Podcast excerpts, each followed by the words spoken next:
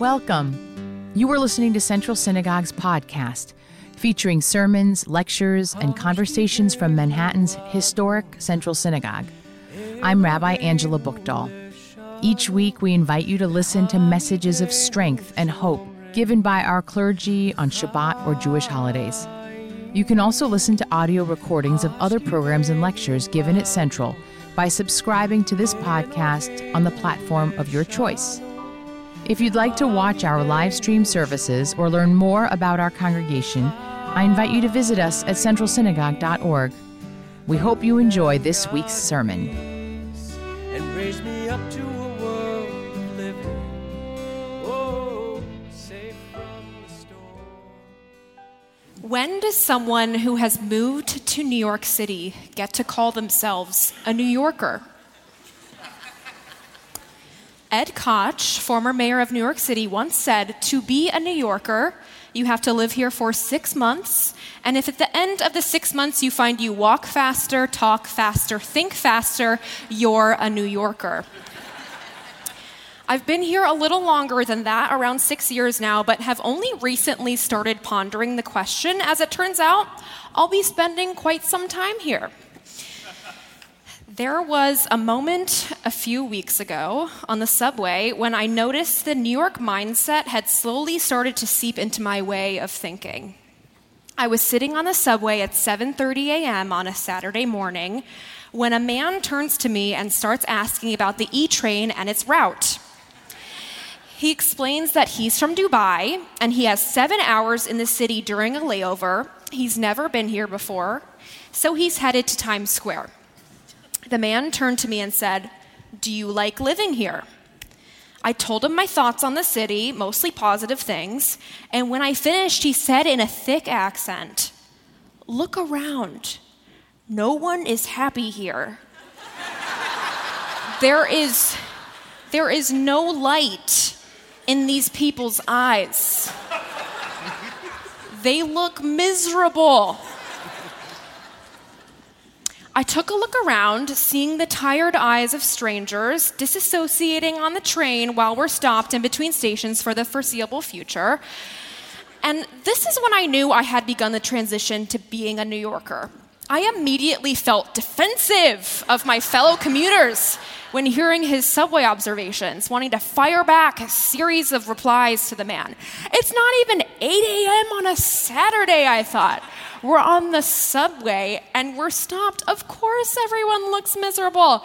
You've been here for 30 minutes and you're already jumping to anthropological conclusions about the entire population of New York. But, but rather than saying what I was really thinking, as anyone born and raised here probably would have, I shrugged and tried to change the subject, subject, which is how I know the Midwesterner in me is still alive and well. but what he said about not being able to see the light in the people around us stuck with me. So, why am I telling you this this week? Parshat Tetzaveh begins with an instruction to the Israelites that they must set up a lamp in front of the ark within the tabernacle that will be kindled from morning until evening, and they must use the clear oil of beaten olives to light the lamp. They must tend to it every day so that it burns continuously. These verses serve as the origin for the Ner Tamid, a light affixed above the ark in our sanctuaries, a light that never goes out. The symbolism and meaning of this everlasting light has been debated. Some rabbinic minds have thought it serves as a constant reminder of the light God gives to us, and therefore we have an obligation to give some of that light back in the form of doing mitzvot. Some say it symbolizes the light of the Torah, guiding the way for us with its teachings. Others say it symbolizes the undying light of the Jewish people, even amidst darkness and hate. The Ner Tamid could also symbolize our inner light, something we need to kindle and tend to every day continuously so that it does not die out. That inner light could be our hope and optimism for what's to come. It could be our drive or energy we apply to our day to day lives, or generally our zest and passion for life. Whatever the Ner Tamid might symbolize, it's clear that it takes work. A concerted effort is needed to press the olives, make the oil, and keep the flame ignited each and every day. New York City, or the city that never sleeps, is known for its light perpetually being kindled from morning until evening, a never ending cycle seldom matched by any other city. However, living here is not always all sunshine and rainbows, and Time Out magazine even determined New York as having the most stressed out population in the US. Living here, it's sometimes easy to forget and take for granted the endless magic that lies around each corner, the endless possibilities, and in my eyes, it's crucial to reignite the flame we have for this city each day. We need to seek out those undeniable New York moments, scenarios that couldn't possibly happen anywhere else, the moments that are the fra- fabric of the city. At first glance, the stranger on the subway couldn't see the magic that this place holds in the liminal place we were uh, in underground. But what he doesn't know is another lesson that this Parsha teaches the beauty is in the details. I think that he would be able to see the light that New York holds if only he looked a bit closer. When I had that interaction on the subway, I was actually on the way to experiencing one of those singular New York moments. A New York moment that was carefully crafted to bring light to the New York Jewish community in a time of darkness. Amanda Lipitz, member of Park Avenue Synagogue, and Henry Tisch, one of Central mem- Central's members, both Broadway producers, wanted to give back to the Jewish community and bring light to us as we are still reeling from the increased anti Semitism and the war in Israel.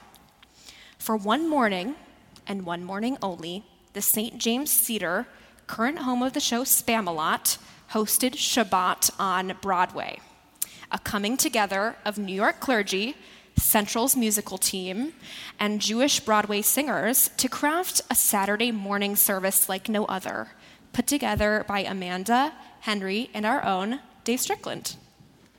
The venue was perfectly chosen due to Spamalot's inclusion of a gigantic glittering Star of David that descends during one of their musical numbers, which of course we had to utilize for our service.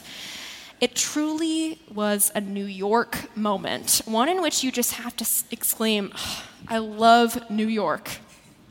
Tovah Feldshuh sang the Mi Shebeirach. Shoshana Bean offered a rendition of Eitz Chaim and Eli Eli. Talia Suskauer sang the Shema and then seamlessly transitioned into the prayerful Song of Purple Summer from Spring Awakening. One thousand strong came together at the St. James to sing, pray, and experience Shabbat Shira in a way that has never been done before. Our liturgy serving as the framework for the morning, but interspersed with Broadway songs that emphasize the themes of our prayers. History, I think, was made that morning as I chanted Torah from a Broadway stage, two worlds colliding. It was a morning like no other. And for many who were there, it was an incredible source of light, and our sense of community was bolstered. While I don't know if I'm allowed to call myself a New Yorker quite yet, I wholeheartedly felt so proud to live here in that moment. We need to actively seek out ways to cultivate our inner light and the light within our congregations. We are living through a time in which the light within the Jewish community worldwide has been threatened.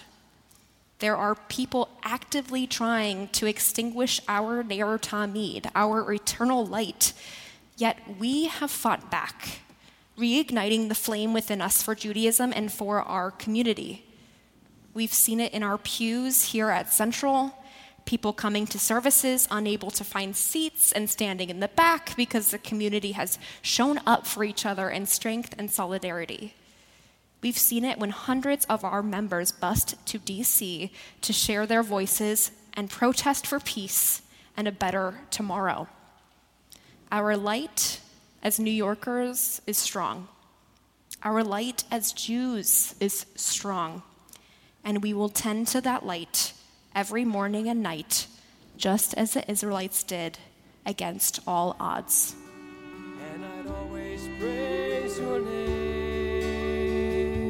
Thank you for listening to this edition of Central Synagogue's podcast.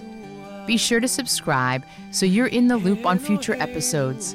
And please follow us on social media or watch our live stream at centralsynagogue.org, our Facebook page, or on national cable at the Jewish Broadcasting Service. Thanks again for joining us.